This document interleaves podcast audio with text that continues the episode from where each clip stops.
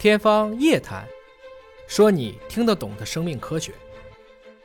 天方夜谭，说你听得懂的生命科学。各位好，我是向飞，为您请到的是华大集团的 CEO 尹烨老师。尹老师好，向飞大家好啊。今天我们来关注一下澳洲发生的一个事情啊，这是根据澳洲的《先驱太阳报》的报道，说是澳洲出现了一种蝗虫啊，已经不再需要雄性了。全都是雌性的蝗虫，并且呢，可以自我的复制、自我的繁殖，还在茁壮的成长，啊，几乎是蔓延成灾了啊！像这种网络媒体的报道可信吗？呃，会不会是又是新的谣言呢？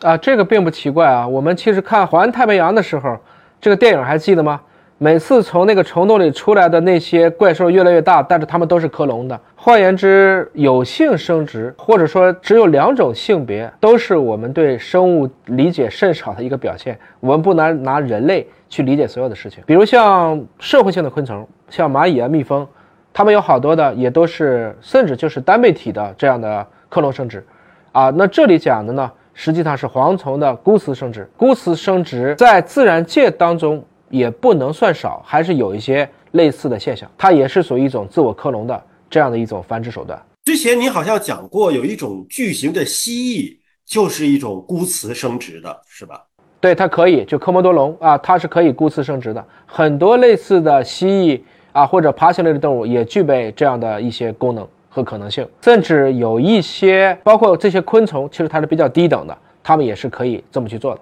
因为，雌性不需要雄性来繁殖，在动物界是有出现过这样的啊。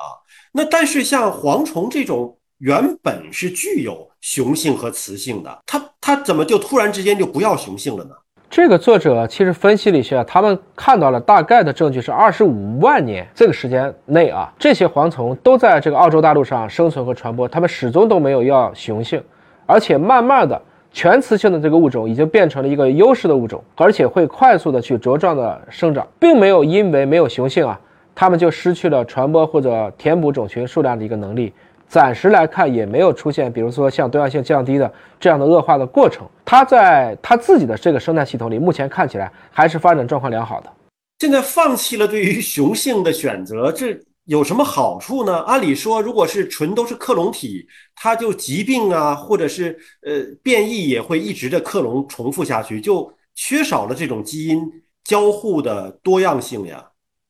对这个文章，其实它之所以先前有一篇能发表在科学上，实际上也是在于它挑战了有性生殖会取得优势的演化理论这样的一个学说。这还是说。生命唯一不例外的就是例外。其实地球呢，有性繁殖诞生了以后呢，大部分取得优势的多细胞的物种都是有不同的性别，主要是两种性别，在繁殖的时候会通过融合基因、交换基因，我们理解就是远缘杂交的优势，它实际上是有利于这个物种的多样性的增加，它的生存竞争能力会变强。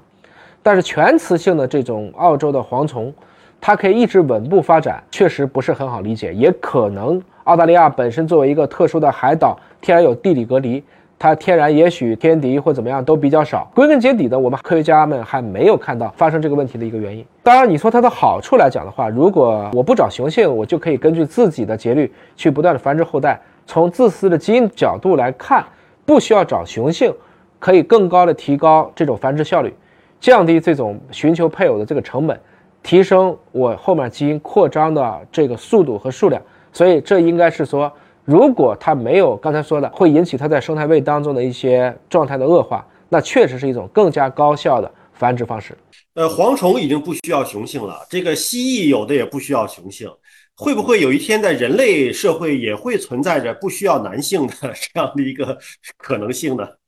这个在很多的好莱坞大片里，其实有一些，比如说这个克隆人的话，再加人造子宫的话，可能只要人类的胚胎。和对应的一个发育器就可以了，所以这种科技的进步啊，它永远是伴随着争议、伴随着伦理、伴随着法律所协同演进的。我们在自然界看到了很多现象，理论上讲，对人类来看呢，也不是说是完全就没有关系和可能性的。归根结底啊，我觉得我们依然应该是对自然保持敬畏，去明白人类在自然界当中呢，也不过就是一个平等的物种。我们可能不用过分的自大，应该学会谦卑，我们才能跟这些自然从中学到更多的东西，才能在这个蓝色星球上乃至有一天成为多行星物种，可以活得更好。看完这期节目，希望所有的男同胞们能够保持更加谦卑的态度啊，对女同胞啊，呃，尤其是对自己身边的爱人啊，小心有一天就是不再需要男性了。好，感谢朋友们关注今天的节目，下次节目时间我们再会。